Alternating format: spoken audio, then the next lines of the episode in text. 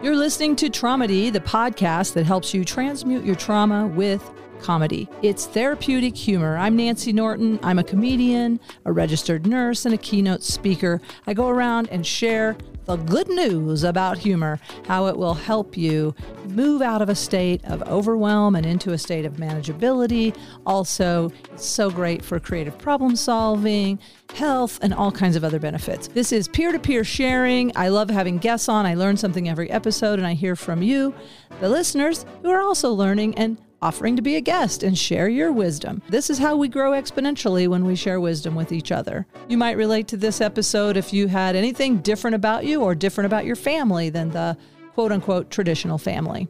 This week's guest is a writer, a comedian whose humor arose early in life to help her cope with being bullied for having an older dad, and then also helped her deal with losing her dad in her 20s. Welcome to Tromedy. My guest this week is Rebecca Robinson. I love the alliteration. Welcome, Rebecca. Hi. Thank you. My middle name's an R too. Oh, what is it? It's Rose. Oh, it's beautiful, Rebecca Rose Robinson. and my dad yeah. was my dad was a pirate. Arr. Okay, I mean, I had a preschool teacher who would do that, and oh. now, like retrospectively, I think it's creepy. He'd oh. be like, Grrr. oh, she would do it like that. I was. Oh, oh, it was a man. Yeah. Oh, he would do it like a. Row. Yeah. Oh, that is creepy. I was doing yeah. a pirate. Arr, no, yours was good. Yeah, yours was good. Uh, but the he he would just kind of go off on that, and for years I recently I just was like, I think that was bad. Eh, yeah. Now that I look back on how it made my stomach feel, yeah. well, Rebecca, thanks for thanks for your interest in tromedy and thanks for you know listening and giving me feedback. Can you just share? I'm just curious. We yeah. haven't even talked, but what is there any episode or anything that kind of went, "Oh, that like did you learn anything or anything spark or anything that come pops to your mind? No pressure." I mean, I think one thing that's really important um, that's being showcased is that trauma uh, can look like anything. Like so many people have such vast different experiences that have an imprint on their lives. And some person may see it as trauma, and the person who experienced it, you know, identifies it as trauma. And um, so it's it's interesting to see how we all identify with things and how we all kind of um, know what is and what isn't, and then have someone else's perspective on it. Hey, yeah, thanks for acknowledging that because th- it is. It's very much the, the the person who experienced the trauma. It's up to you to say was that trauma. And yes. I think I mean there are definitely clinical definitions of PTSD and complex PTSD. I mean, I I have both, but not from you know what we're going to talk about, but or I have complex PTSD, but from other things. Oh yeah. Okay. but, so you you I have a nice I, variety. You have a nice sampling of yeah, trauma. Yeah. No, I have I have a melange of of trauma, but I think it's I think it's such a word that's like in the zeitgeist that's kind of more lighthearted now than the clinical definition. And not to minimize like to, if it's being overused. Uh, let's talk about let's talk about our friendship because as I recall, and tell me if I'm wrong, yeah. I recall meeting you in Boulder at a little open mic, perhaps in 2018 when I was getting ready for Boston Comedy Festival and I was trying to practice doing five minute sets in different settings so that I could get the beats down because I hadn't been doing You could win. I was not even planning on winning, but I wanted to do well, that's for sure. And I was like, I just want to do some, I just want to learn how to do a tight five. So is that right? Was that Yeah, that's that- right. I think I think maybe we met like prior to that, but I think that's when our friendship formed, like when we became more than just people standing in the same room. Because I remember um, you helped me with forming my opener. That was my opener and until like last year basically. Um, because I was having like not an issue, but I just needed to calm down when I first got on stage. And you kind of helped me workshop this bit where you were like, "Oh, what if you say this instead?" And I was like, "Genius!" And then it was it was my opener. So and it worked. yeah, Yeah. So you were very helpful. oh, I'm that makes me feel good because people have helped me, and there's something about it's. It, I love working with comedians on stuff because we can't see it. We get too close to it sometimes. It's so nice to have fresh pair of eyes, or in my case, at least one eye on on, on the subject, and go, "Hey, what if? Yeah, what if this?" I love that. I love that with uh, comedians that we can yeah, help same. each other. I, I I think collaboration is it makes people stronger. I mean, in almost every aspect of life, but especially in comedy. Yeah, co creativity is so fun and things that you would never get to on your own. And so, thanks for co- being a co creator of helping ourselves, first of all. I mean, he, uh, that's my mission statement help heal myself and others. And Eric Henderson said last week something profound, which I maybe everybody already knew this, but I, I didn't because I've been trying to heal others. And he's like, I think you can only heal yourself. What do you think about that? I agree to I agree with that to some to a certain extent. I think in order to truly help heal others, I mean other you have to heal yourself. You have to want you have to be willing to heal yourself. And um I think the more healed you are as an individual, the more healing energy you're putting out into the world that others can receive and then do their own work with. I don't think that an individual can heal another person, but I think that you can help kind of give that person legs to stand on to start their process. Oh, beautiful. And that's a lot what 12 step programs do. I always say kind of pr- provide this scaffolding, but also what just came to me was that we we can extend that like connect connect each other with that healing energy. Like maybe Absolutely. maybe I can be the conduit that brings the healing energy to another person and then if they want it, I just have to really make sure they It- well, want exactly. and not I think- force it. No, I think I, I don't please don't say that because I think um by first of all you having this intention to do that that in itself is beautiful and puts puts good uh, energy into the world but also by having this podcast that people can listen to and share and resonate with. Like you said like if someone's listening to this and they go oh i have a similar experience. Maybe i should take a look at that. Maybe i should dive deeper. Like i think that is exactly what's happening. Thanks, Rebecca. And I keep saying, I mean, I'm going to repeat myself because, hey, what else have I got to do? Um, the the buoyancy that I always feel like humor gives me this buoyancy that allows me to dive deeper and deeper to do the deeper work because I know I have the resilience of humor that I will pop back to the surface and I'm not going to drown down there, you know, or get stuck down there. And it's been a it's been a lifelong companion, and I'm so grateful for it. How about you? So when did you that you recognize humor as a, a helper uh, in your life? Yeah, I I would say very very young. Um, I would probably say like around the third grade. Um, uh, when I started having severe awareness of morbidity and death, because I had a very my dad was much much older um, when he had me. He was almost 60 and so um, i learned through a pamphlet for a retirement home kind of like oh dad might die soon. And so i suddenly was trying to catch up in the world with the idea of like well if, if things are funny then they're not bad you know like if if Yeah. i'm able to deal with this and make jokes and you know even going through you know high school and middle school and getting bullied and being able to reflect it on myself and be like well there is some humor to what they're saying or like there's humor to the situation that someone is saying this and really this is happening to them like i think i've been unintentionally and I hate I hate I hate being like I'm funny, but I but I do think I've been um, like unintentionally funny and leaning on humor for a majority of my life, just because, like you said, you bounce back and it's something that is a new it's a shift in perspective Definitely. like whether it's intentional or not uh, it's a way to look at things with a different lens Yeah, I think it's a very organic process that we come to it, or like you said, unintentionally, it just happens uh, kind of like out of necessity or kind of like a sneeze or a, a yeah or, or breathing, sur- like you know, like survival uh, tactic y- it's a survival. It is a survival tactic, and it's almost like I- like you didn't. Learn, I didn't learn this till I think nursing school that when you grimace, it releases endogenous morphine.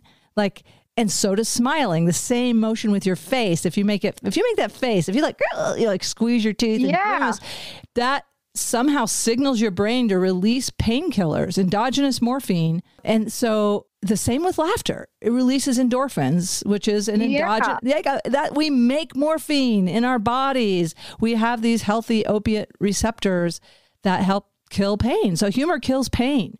And it's painful. I mean, that is the original pain, isn't it, of the human condition, I think, when we realize Yeah. realizing that we have this mortality and you're in third grade, so you're probably seven or eight at the most. Seven, Yeah, probably. Eight- eight- Seven or eight. yeah maybe seven or eight yeah That's about the age when kids can understand the concept of death. And, and then your dad, so your dad would have been at that time 67 or 68. And then where was this pamphlet? At your house? Like this retirement well home? so i remember it so vividly and i don't remember a lot of things about my childhood or just in general because like i was saying earlier i have ptsd so that sucks up memories. But i remember um, coming home from school and getting the mail and there was a pamphlet for the retirement community in our in my town and i read through it what i understood from it was this is where you went before you died. When i when i, I didn't understand that there my dad had autonomy over going there or not. Like i didn't understand if you were just sent there or not or you got to choose. So when i read it i kind of collapsed in my entryway of my house and was crying thinking like oh my dad's going to be sent away because this pamphlet says he's dying soon. Oh wow. And it, i can see that through a third grader's mind because look we had to it's like at, when you're five you go to kindergarten. When you're six you go to first grade. And it's just all these things are mandatory. We didn't get any choice. And i can see where you're like okay when you're at that age 60 whatever you maybe didn't even know but Yeah. of an of retirement age you go to the retirement home. And then and then that's the last uh, towards death. Wow that's heavy. Yeah and so I and I know now, like I'm in my 60s now, so there's a part of me chuckling, like, oh shit, 60s, because I do actually I do a lot of jokes about you know decomposing while alive, but Yeah. I I because I am dealing with uh, the uh, i mean that's what l'oreal products are for. Oh my god, and all the facelifts that oh yeah, but to a kid, uh, 60s. Like my grandmother, that's yeah, that was my grandma. Was I get the first age I remember her being was 64. And so I think she's about the same difference in age, like maybe six. Yeah, she was about 60 years older than me. That felt old when I was a kid. You know, 64 felt really old. Now I'm going to be 63 next week. Hello. oh my god happy birthday Ah, thanks. Every year on my birthday, I just say to myself, "You made it another year. You survived." Way to go. Yeah. I'll clap for that. So you were you were very aware and probably like my I'm 44 years older than my son. So when I would pick him up from preschool, they'd go, "Is that your grandma?" And yeah, and that was that's. I mean, that's what I wrote my college essay on. was that was it called is that your grandpa? Yeah, something similar. Well, people always thought that when my parents would go out to eat, because my parents have a large age gap, that my mom was his daughter and I was his granddaughter. And so they'd always be like, "Oh, Elliot, you're out to dinner with your grandchildren," and we all would be like, "Nope, this is his nuclear family." Guess again. And then so every that came up a lot for you guys. Now, oh I'm- yeah, I don't want to sidetrack you, but do you want to talk about that a little bit too? Like how to process when it's similar to like, oh, when you have an adopted child and obviously he's, and he's from a different heritage than I am. And so people, people just say things, you know, they're curious or they just make assumptions. And that's always an interesting, awkward and I don't know, it, it's a task. It's actually a task, a public to be in public and not get pissed off. Yeah, I think so. I, I think it's one of those things that like I, I guess I subtly got used to it. Like by the time I was older, you know, like by the time I was in high school, I was like, okay, this happens. But again, it's it's you know talking about the way other people view the world and the assumptions people make, and to constantly have to correct people when my dad is at a swim meet or you know w- whatever was happening. I mean i know it took a toll on my mom as well um, to always be thought of as oh maybe his daughter or some young like piece of tail like instead of like taken seriously as his wife. How do i phrase it? When people assume something about you whatever it may be i think it's a reflection of them and like how how they've experienced the world so far. So if you're only seeing, you know, people who are 63 years old with five year olds and their gra- grandchildren every single time, then it's going to be an anomaly that you meet a family where the dad is in his 60s and the children are, you know, in elementary school. And so constantly having to correct people. And you know, also having the exhaustion and kind of sometimes just being like, yeah, he's my grandfather, like brushing it off and being like, it's not even worth the explanation, like, or the breath to tell you what's going on. yeah. And, and it, I was just thinking too how it can kind of take you out of your own experience because you forget like you're having just a dinner or you're just out at the park or whatever and we're out with our family then for somebody to define it from their perspective, it, it, it, would take me out of myself a little bit. Like, well, kind of like my lazy, I can do that. Honestly, I could be having a conversation and forget about it, you know, and then somebody yeah. say, "Oh, are you talking to me?" or I don't know something. I mean, it really. And then I'm like, "Oh yeah, I have a disfigurement." You know what? I forgot. I'm different. Yeah, and, and I think that's the thing. Oh, I forgot. We're different. Did you have that experience? Did it kind of take you out of yourself, or? Um, am I, I putting words yeah, in your mouth? No, I mean, I think it's, um, I think it's one of those things where you kind of question your exist. Like I would question my existence in the sense where I would be like, "Oh, is this wrong? Oh. Like, is oh.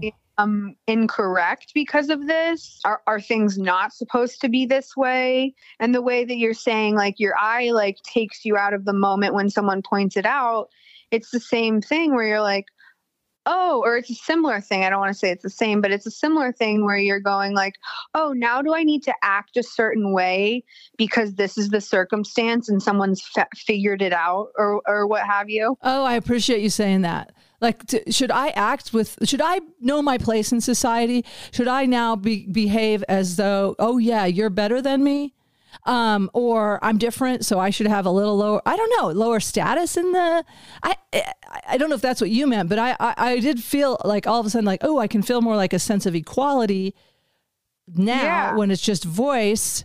But if I'm up next to your family or my family, like I am just a single mom, just, I'm not going to say that. I shouldn't even say just. I am a single mom. Yeah. I'm very proud to be a single hard. mom. It's hard as you're fuck. hard. but, but, but when you're in the, the elementary school uh, directory, you know, you think there are more single moms. I was just like, wow, there are not, I think there was one other actual single mom. Wow. In the directory. Surprising. Yeah. Like I'm like, oh, I'm the lone duck. Like there's always that spot where you have to write NA for the father's information. you know, like yeah. not applicable. So when you were I mean, saying, tell me what you meant, I kind of jumped in like, well, that's how I think I sometimes no, jump to my low self esteem or lower no. status. But what about you when you I, I I second that. I think there's like this feeling of like being lesser than I, I, guess I am supposed to be a certain way and I can't reach that because this is how how I am in my circumstance. And um you know it it's one of those things where like even now I have when I see a dad playing with his kids in the pool or something um, like a young father playing with his kids in the pool and being like, "Oh, my dad like didn't do that. Like he was kind of over that part of his life by the time that he had us." And I'm not saying that he didn't want my my brother and I. I'm saying that like he was already old. Like he had lived this jubilant life already. So it, it when I see that now and and have seen it my whole life, I'm there's a there's a envy i guess that kind of strikes me where i'm like oh like is that what was supposed to happen? Is that what was supposed it was supposed to look like? And how does that feel? You know how do those people how do those people feel? That they had like a a parent playmate kind of person. Yeah. My parents weren't like that either even though they were just 33 years older than me.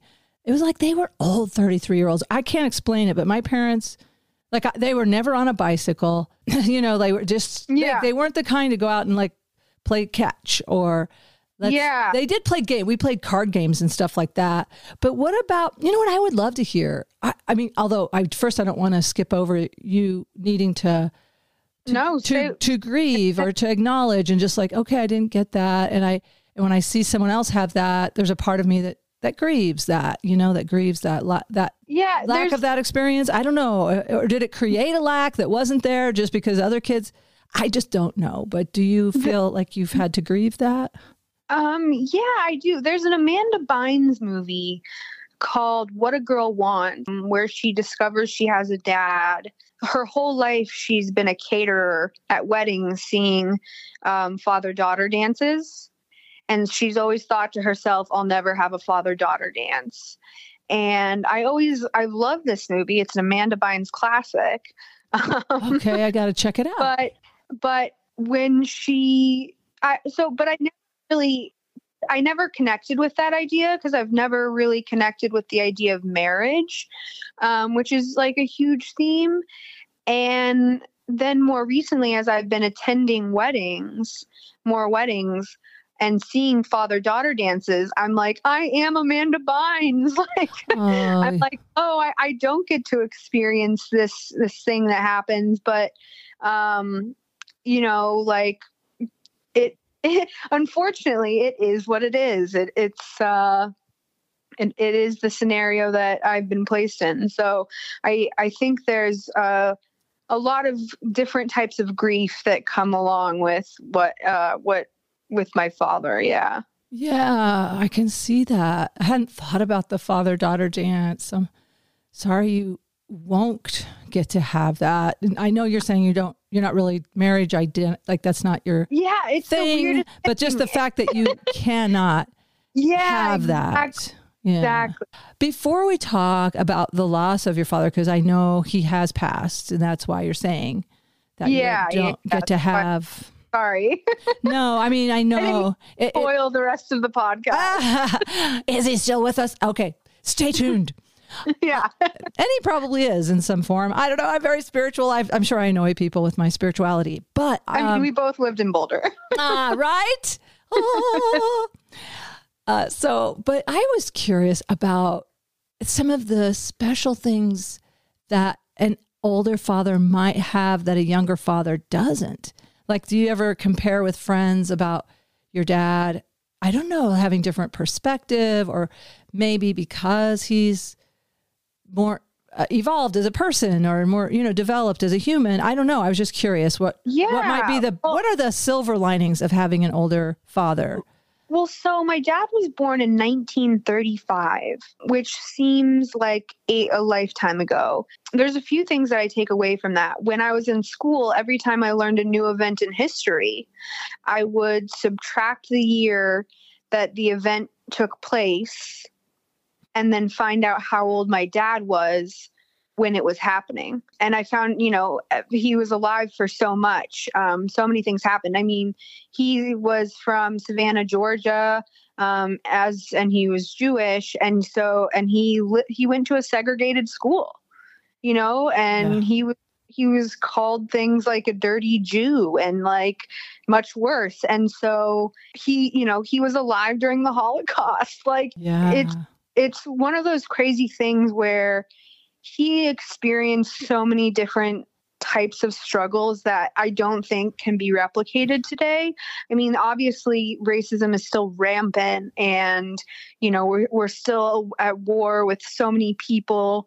But I think I think struggles back in the 1930s and 40s, and uh, really up until the thoughts uh, you can't duplicate and so like my dad um he loved to read from poor richard's almanac Oh, I don't I don't know uh Poor Richard's Almanac. so poor richard's almanac uh, was under one of ben franklin's pseudonyms. So it was one of his uh, books and it kind of would predict like the weather and it was for farmers originally. So it would say like it's going to be dry this season and here's where when it's going to be wet.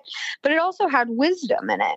So it had things like um, early to bed early to rise makes a young man healthy wealthy and wise Oh, and that was in and so then and then the Farmer's Almanac was based on that. this was in the farmer's almanac So these kind of things were embedded within it but but is it published every year? Like there's the Farmer's Almanac? yeah So I, I believe so i believe so because there's a different pattern of weather or something and what to expect Yeah. this year in the Farmer's Almanac. But when Ben Franklin was an author, was he the original, like Poor Richard's Yeah, Almanac was the original Farmer's Almanac? Yeah. And so my dad had all these like sayings that, um, and I'm trying to think of more that come to mind because I think of them all the time in real life. Um, but he would have all this like old wisdom of like, I mean, not even like, and this doesn't come from the almanac, but when I was going on spring break my freshman year of college, I was going to Panama City Beach, which I do not advise anyone go to ever. It is an awful place. Is it near Pensacola, Florida, Panama City? It's on the it's on the Panhandle, and Yeah. All I know. Okay, now I had good experiences there, but we could talk about we could compare and contrast. I went to I went to like an MTV spring break version. Oh no, we went. We just went on family vacations, but I always no, remember the yeah, the white powder sand was so nice. And uh, I couldn't. anyway, is that- Nancy, I was so drunk the whole time I couldn't tell you a thing about the beach. okay. So you're talking about the milieu of the of of spring break. Okay. Yeah. And so I told my dad, you know, this is where I'm going on spring break. And my dad was like, Oh, I went on spring break there when I was in college. He went to University of Alabama. He said to me, he said, Rebecca, whatever you do, don't drink the moonshine. It'll make you go blind.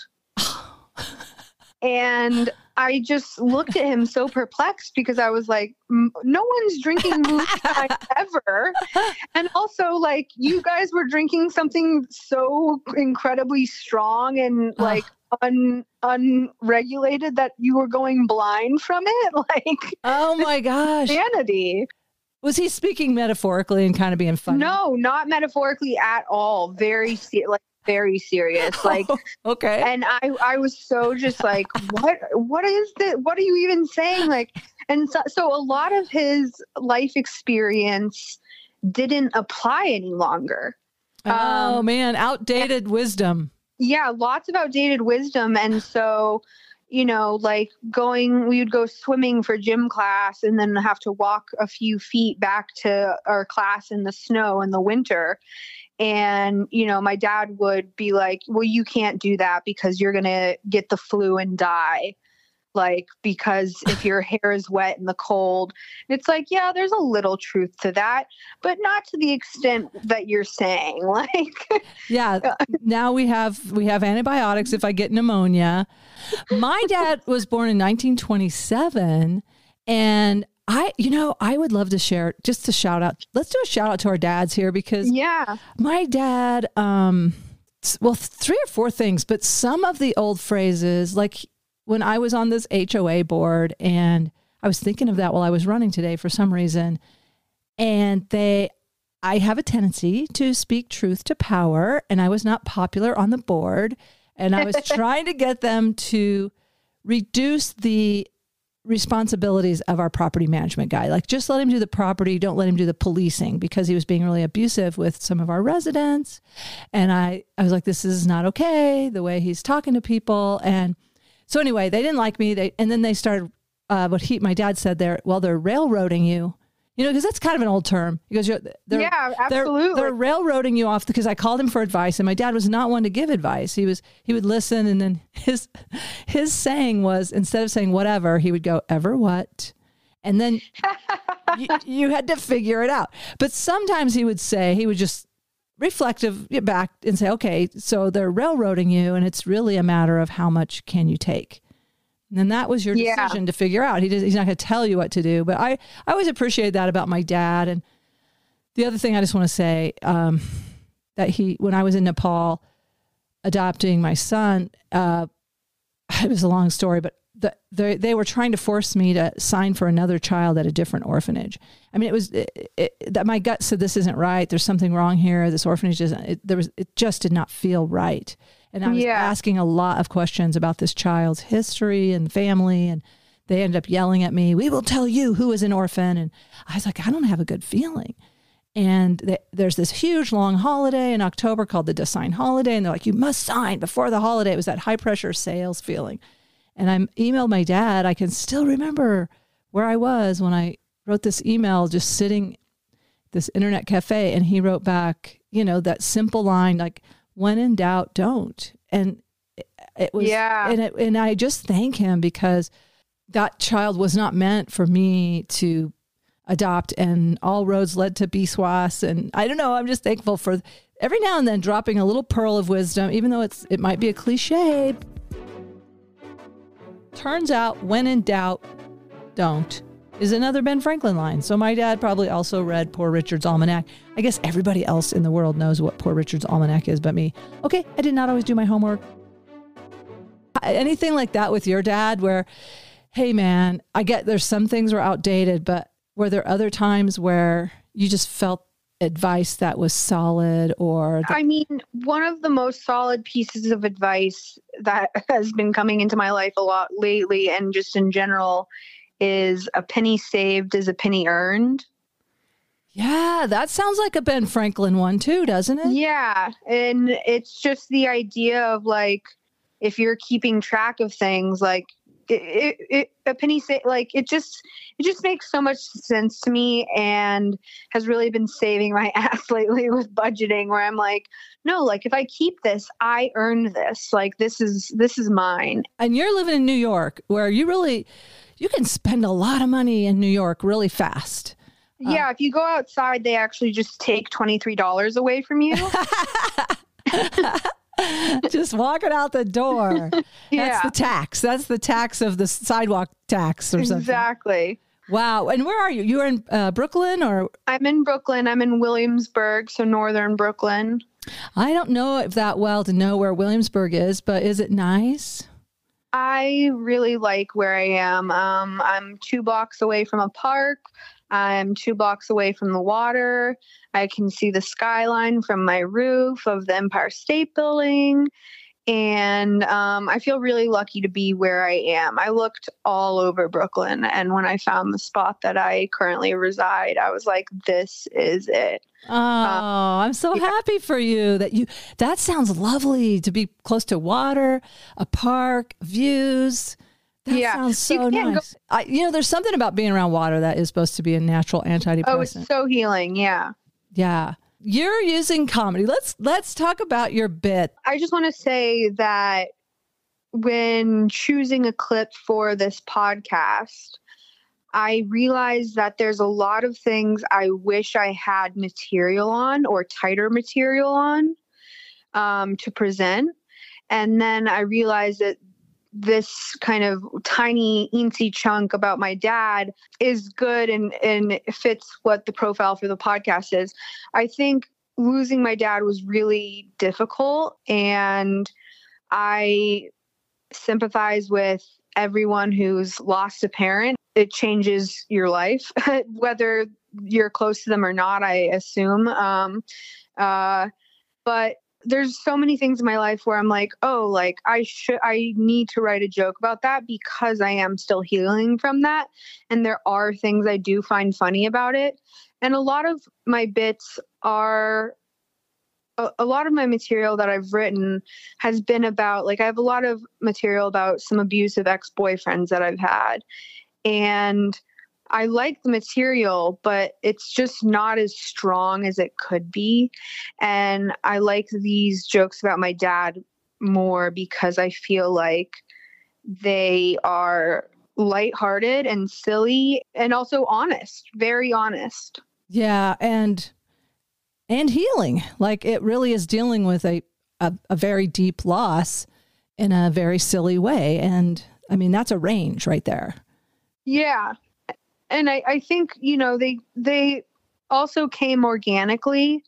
And so I think that kind of presents its own kind of I appreciate them for that as well because that when I, I, when I when he first died and was also in the process of dying, he died of Parkinson's. I would go up at Mike's and I would just say stuff that was the least like I might as well have been in a grave saying it instead of into a microphone. Like it was so terribly unfunny because I didn't have I didn't have the looking glass to really break it apart and deal with it because it, it was still so fresh so and, raw and yeah. so, so, in it. Yeah. I, th- I think there are magical moments where you can be raw and also hit the jackpot on, on a bit. But i think with time material becomes stronger just in general. And when you're processing something and healing from something your material can become stronger because of that.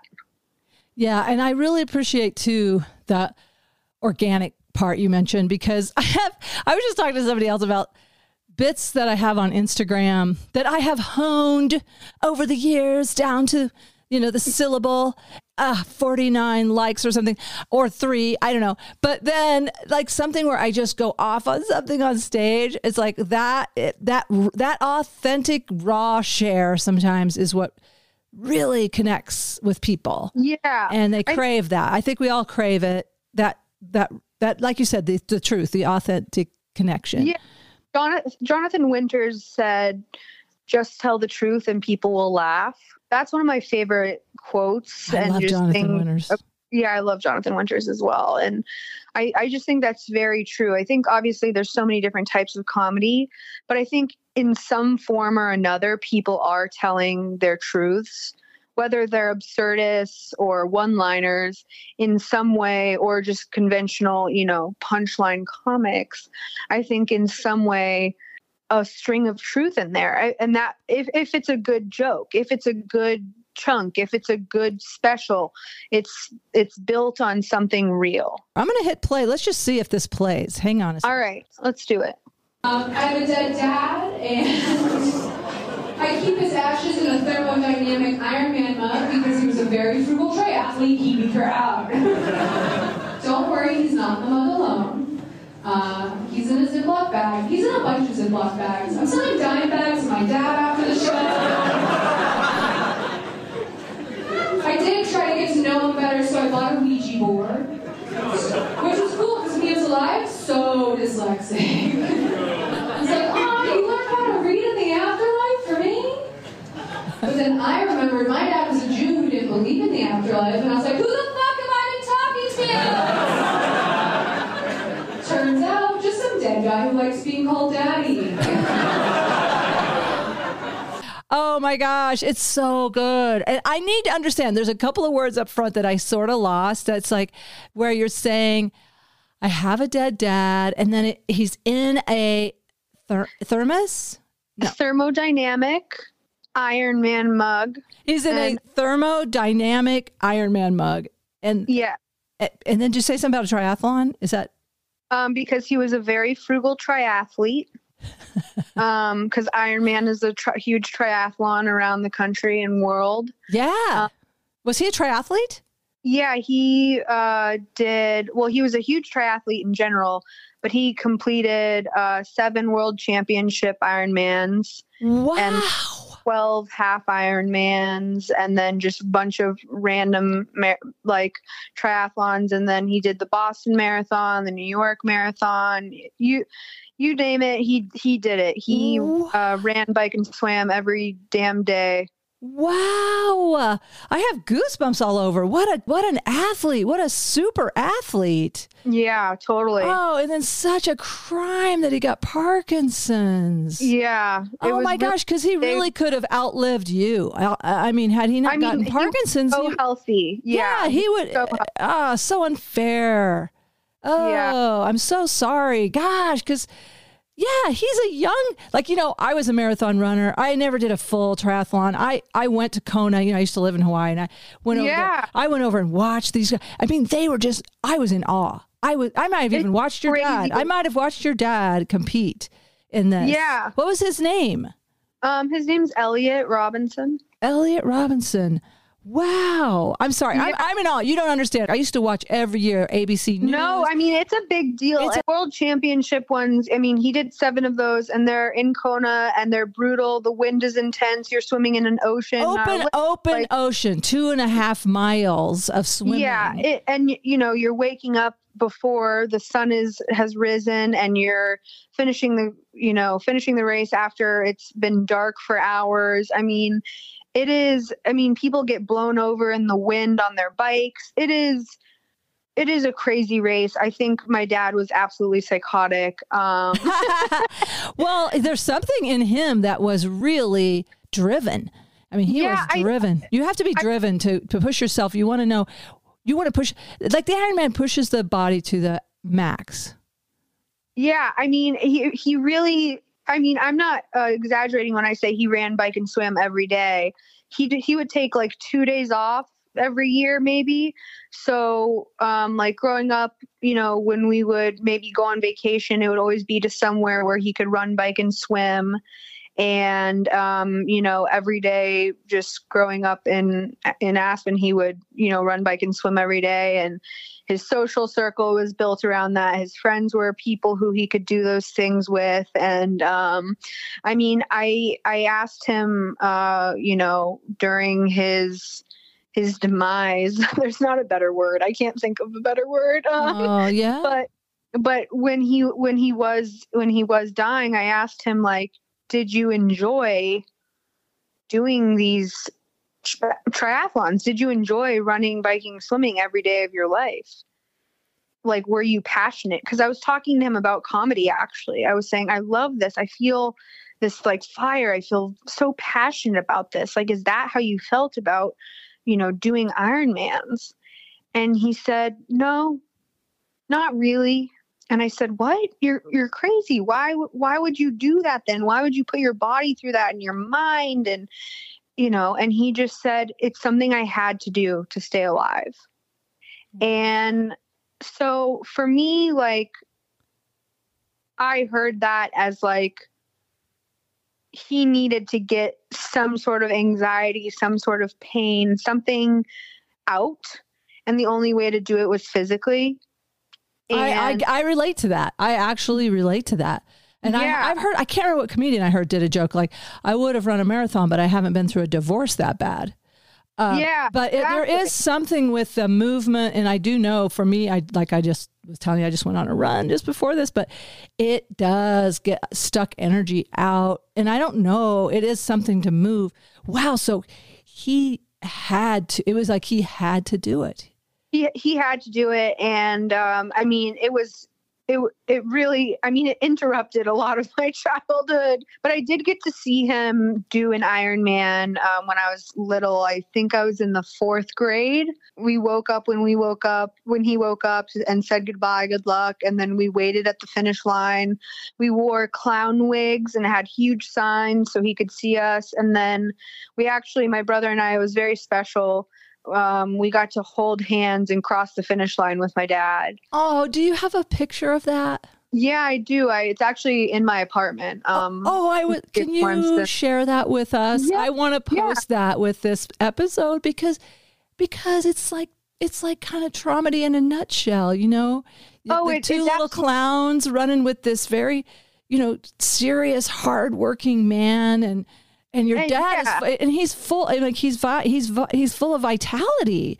I mean, he's Yeah. not he's not an old like to me. I would like I was saying, my dad never, never- was on a bicycle that I ever saw, and here's your dad, this amazing. he was never triathlete. old. Yeah, we had to take his bicycle. He was biking biking normally on his road bike, and then he switched to uh, we had to switch him to a beach cruiser, and then we switched him to a stationary beach cruiser, and then we finally had to take his bike away, and it was really it was really fucked up. Like it was something like tearing off a limb of his. Oh. Um, but the thing about my dad too was he was so freaking funny um, and had such a great sense of humor that it really also it like you know it really helped push me and do this and he was so supportive of me trying to do comedy and writing and being creative because he him, he himself you know liked being funny. He was i mean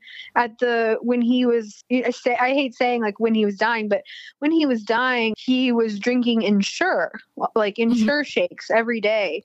And i said dad we got to make a commercial. We got to fake commercial. And so my dad and i made this fake commercial where he just goes mm, ensure now my mouth's not so dry and like just stupid stuff that he was just coming up with on the fly he I- barely had a brain at this point but he still was able to goof around Oh, that's so cool. I love that you also kind of riffed with him. Like, come on, dad, let's make a commercial for Ensure. oh yeah, My mom uh, also had Parkinson's at the end of her life. Have they figured out like did you did your dad ever have a theory of what how cuz some there are some theories about pesticides and other things. I don't know. Did your dad have any No, but you know, when they diagnosed him, when they finally diagnosed him, they said, You've probably had this disease for the last 15 years. And we did the math, and that meant that he had Parkinson's when I was in the first grade, meaning my whole existence, he was living with Parkinson's. I mean, one of the um, characteristics of Parkinson's is your taste. You can't taste things. And he always attributed it to these antibiotics he took when he was younger. And in fact, it was the Parkinson's. Yeah, they Uh, they crave uh my mom craved a lot of sweets. Yeah, Um, same with my dad. and Uh, lots of so needing more salt and sugar and things like that or um, Yeah, I mean, there was just like little things that once we found out he had Parkinson's, we were like, oh, those were all behaviors of your Parkinson's. That wasn't your personality. That wasn't your, you know, whatever. That was actually a, the disease. And yeah, like you said, it's very pervasive. I, uh, I don't know how Michael J. Fox is still alive, but whatever they're doing to him, they should be doing to everyone. Yeah, I don't know either. I, I haven't studied him as much. I know he has that wonderful like the foundation and doing a lot of research and I I mean and it it's and it takes on it's uh, takes on a lot of different forms for different people. But someone like your dad, one of the best things you can do if you have Parkinson's is move. Like once you start moving, then you get more fluidity. Um, because I you know I stay with my I stay with my mom a few times you know, giving my other sister was taking care of her most of the time at the end, and then I would go and give her breaks. And I just, yeah, when she, the first steps in the morning are are just so stiff, and then after if she would move around, um, so maybe Yeah. he masked it. He must have masked it because of all of his triathlon training. Huh? yeah, Yeah, exactly. yeah. And I know we got off on the subject a little bit, but uh, back to your tromedy. So when Yeah. you say he had a, uh, say it again, the thermal. a thermodynamic Ironman mug because he was a very frugal triathlete and he'd be proud. Oh, be, okay. So that you re, re you reuse something. That's the frugal part. Like a Yeah. penny, and that's back to that penny saved is a penny earned. It's like, Yeah. hey, this mug's right here, and I, I mean, actually, it's really cool that you would. That did you really? You I'll- did, I'll did you really put his ashes in a? Oh yeah, I'm looking at it. I'll put I'll send you a picture of the mug in front of the photo of of us running across the finish line so you can see it. Oh, he loves this. I bet. I mean, again, I'm talking like he, I know people No, on the but other I side, but I feel he loves this. That you Yeah. honor his. I mean, because even if he didn't, like, like you said, oh, that's your baby. I love your dog too. What's her name? His name's Murph. Yeah. He, His name's is a boy. Hey, Murph. Does he need to go for a walk? no, he's fine. He just did hurt hear one passing the hallway. he just wanted to get in on the podcast. Yeah. Send a like- picture of Merv too, because every time I see Merv on Facebook, it lifts my spirit. He lifts my Oh, he he has that he does have that sweet face that just like I love you. He's a yeah, he's a little heart melter. he is. Um, I mean, the thing about the mug is it is true. And it came from the place of, you know, we spread his ashes in Aspen. We did a paddle out in Hawaii because um, that's where I'm also from. And then we divided the rest among my brother, my mom, and myself. And my mom got an urn, and I don't know where my brother stores his, but I looked at them and I was like, oh, they're thousands of dollars. Like, I don't have that kind of money. And then I just was like, oh, I'll just put it. I just, I don't know what struck me, but I was like, oh, I'll just put it in an Iron Man mug. And the thing is, it has a clear top on it. oh, so you can have a peekaboo so, to the ashes. So I have, I have a ribbon uh, in between the ashes and the, and the top because otherwise but the the bit it, it, kind of originated when i had this mug of my dad in my bedroom and i had a a new boyfriend over, things started to steam up. And I looked at the mug and I was like, oh shit, my dad is in the room. I got a yeah. I was like, but I still have to stay sexy and just ran. I have to stay, I can't say what's in the mug. I have to stay sexy and I have to get it out of here, you know, kind of nonchalant. And so I'm I you know I was like hold on you know and um and I moved this mug to my kitchen into a different room and he was like what was in that mug? Uh, like, why'd you move that? He's like, why'd you move that mug? Like in the ran in the randomness of us hooking up, and uh, and I had to be like, uh, yeah, that's my dad. oh, I love it. I love that you tried. I think that's like a funny little sketch right there of oh, ways oh, yeah, of you trying to just trying to like slink up just one second. Uh, yeah, yeah, I love it instead of like I need to change into something more comfortable, I was like, fuck this dead body. I love that. I love that you shared that. Yeah, there is that thing like I don't want to kill the mood, but I also need to take care of this situation. Yeah, I was like, I can't have sex in front of my dad. maybe maybe you should put it in like a little puppet playhouse with a little curtain that like t- show's over for now. You know. That's funny. Uh, I love I love what you said too about Oh, this is a great bit. And that all came to you organically. Like you said, your dad's in a bunch of baggies and you're selling dime baggies after this show of your dad. yeah. Uh, that's one of my favorite phrases to say, just because either people really get it or they don't get it at all. But the people who get it, I'm like, hell yeah. Like, and the Ouija board, and your dad was dyslexic. And then I don't know. Yeah, all true. All true. I did. I didn't. I mean, I'll be honest. I didn't get a Ouija board during quarantine I thought about it, but then I was like, I don't have anyone to do this with. So yeah, you gotta have yeah. There's got to be somebody you, on the other side. You have to have someone else to do a Ouija board with. Yeah, so Merv, like, come on, Merv. Put your paw exactly. Get your paw up here. Train him how to Ouija. It's like, does your dog shake? No, but he knows how to use a Ouija board. oh, that's hilarious! And then you, we got your paws. We're gonna yeah to yeah exactly to connect with my paw. He's eh. just spelling out steak every time. uh, uh, that's brilliant. But yeah, so I mean, you know, I, I, I I'm sure you can identify with this because we were talking about like spirituality, but trying to connect to that higher higher self or higher whatever um, existence, um, what remains, and being like how do i do that like are is there something that can facilitate that like how do i plug into talking to my dad or or experiencing that saying he was you know he he didn't believe in the afterlife and so it just was someone saying that I was calling daddy. ah, I love that. and now that bit is actually it's longer now. It's a little it's a little bit longer of a chunk and I'm very grateful for that oh man, this can go on and on. And I, I was thinking about the term sugar daddy versus a spirit daddy. Uh, somehow, oh. spirit daddy. I, and I, you know, my dad didn't believe in the afterlife either. He was just like, hey, you know, when you're dead, you're dead. You're six feet under. But then again, I, the, I have so many moments of connections with it. And whether it's real or imagined, I don't know, but it feels real that he he ha- his consciousness is around. Uh, yeah.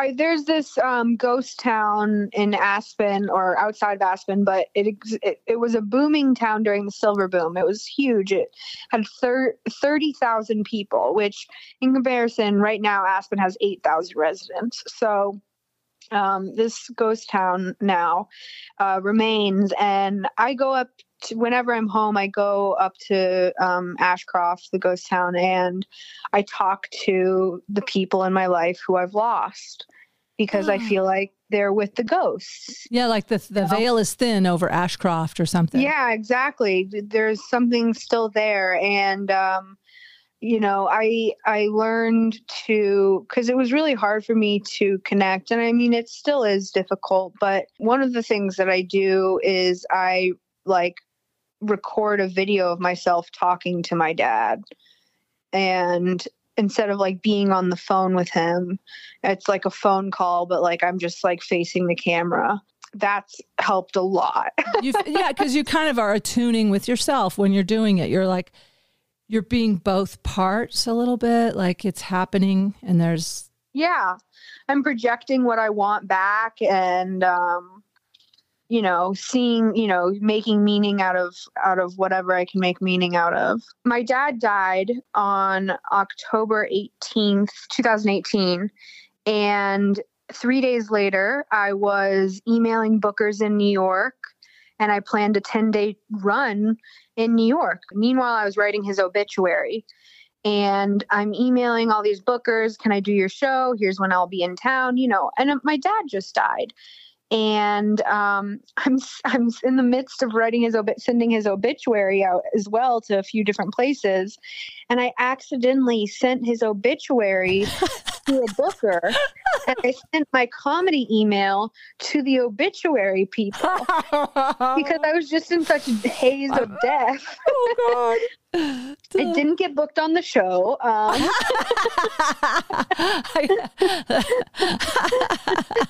you would think at least a sympathy book, but no. I know. I, I would have booked you. Yeah, but um, I thought that was. I just. Oh, that that's so cute. That you transpose those.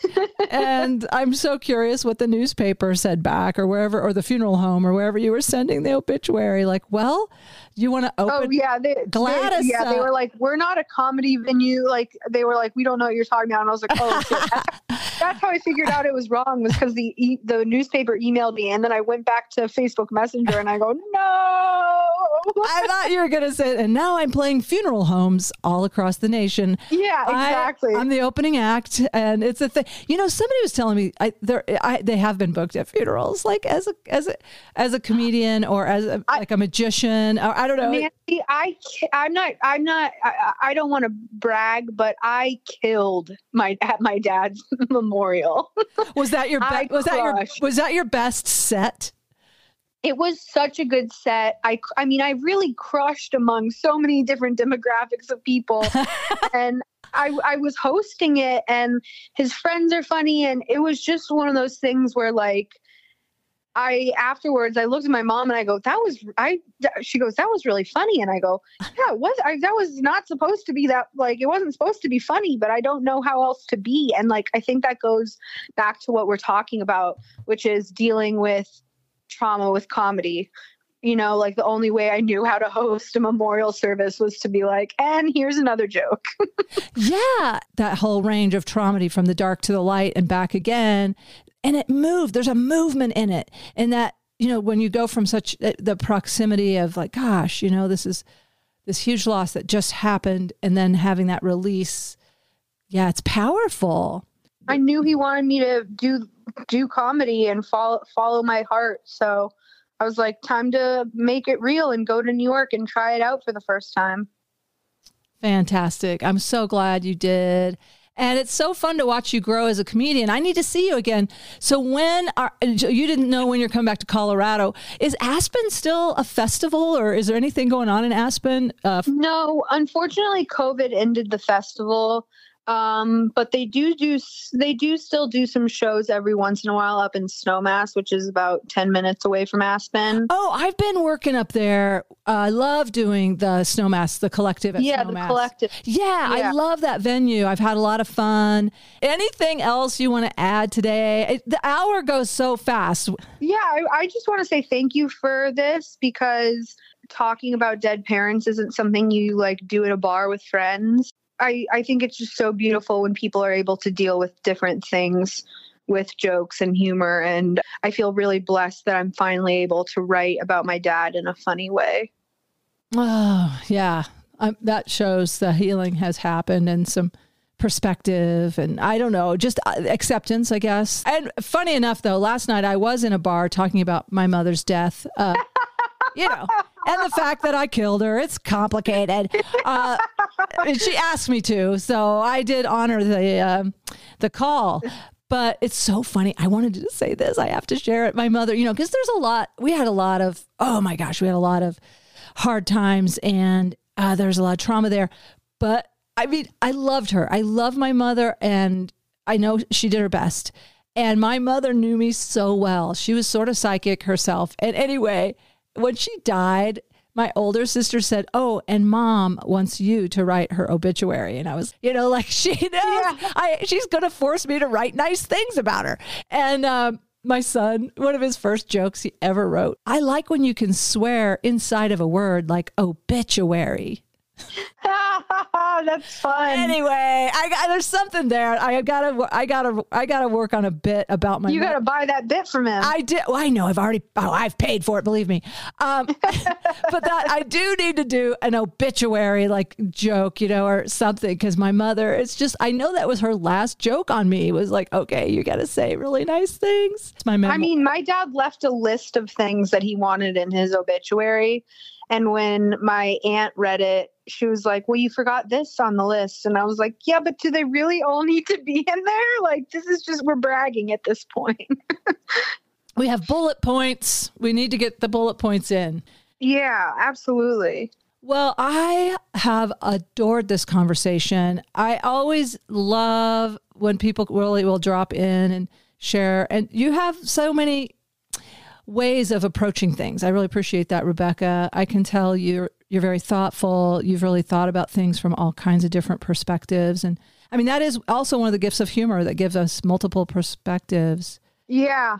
Well, let's talk again and then maybe I'll get to see you someday out there. Yeah. Come to New York. I've never really played New York. I, I, I guess, I guess it's so inside. I've always heard you have to kind of really work at getting inside uh, to do the rooms in New York. You're Nancy frickin' Norton. You can do anything.